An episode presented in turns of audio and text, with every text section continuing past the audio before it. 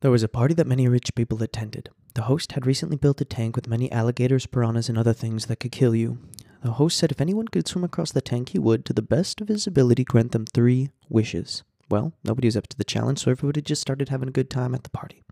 Suddenly there was a splash. The host looked up and saw a man sprint, swimming across the tank, and lo and behold, he made it. The host walked over to the man and said, All right, you made it. Wow. What are your three wishes?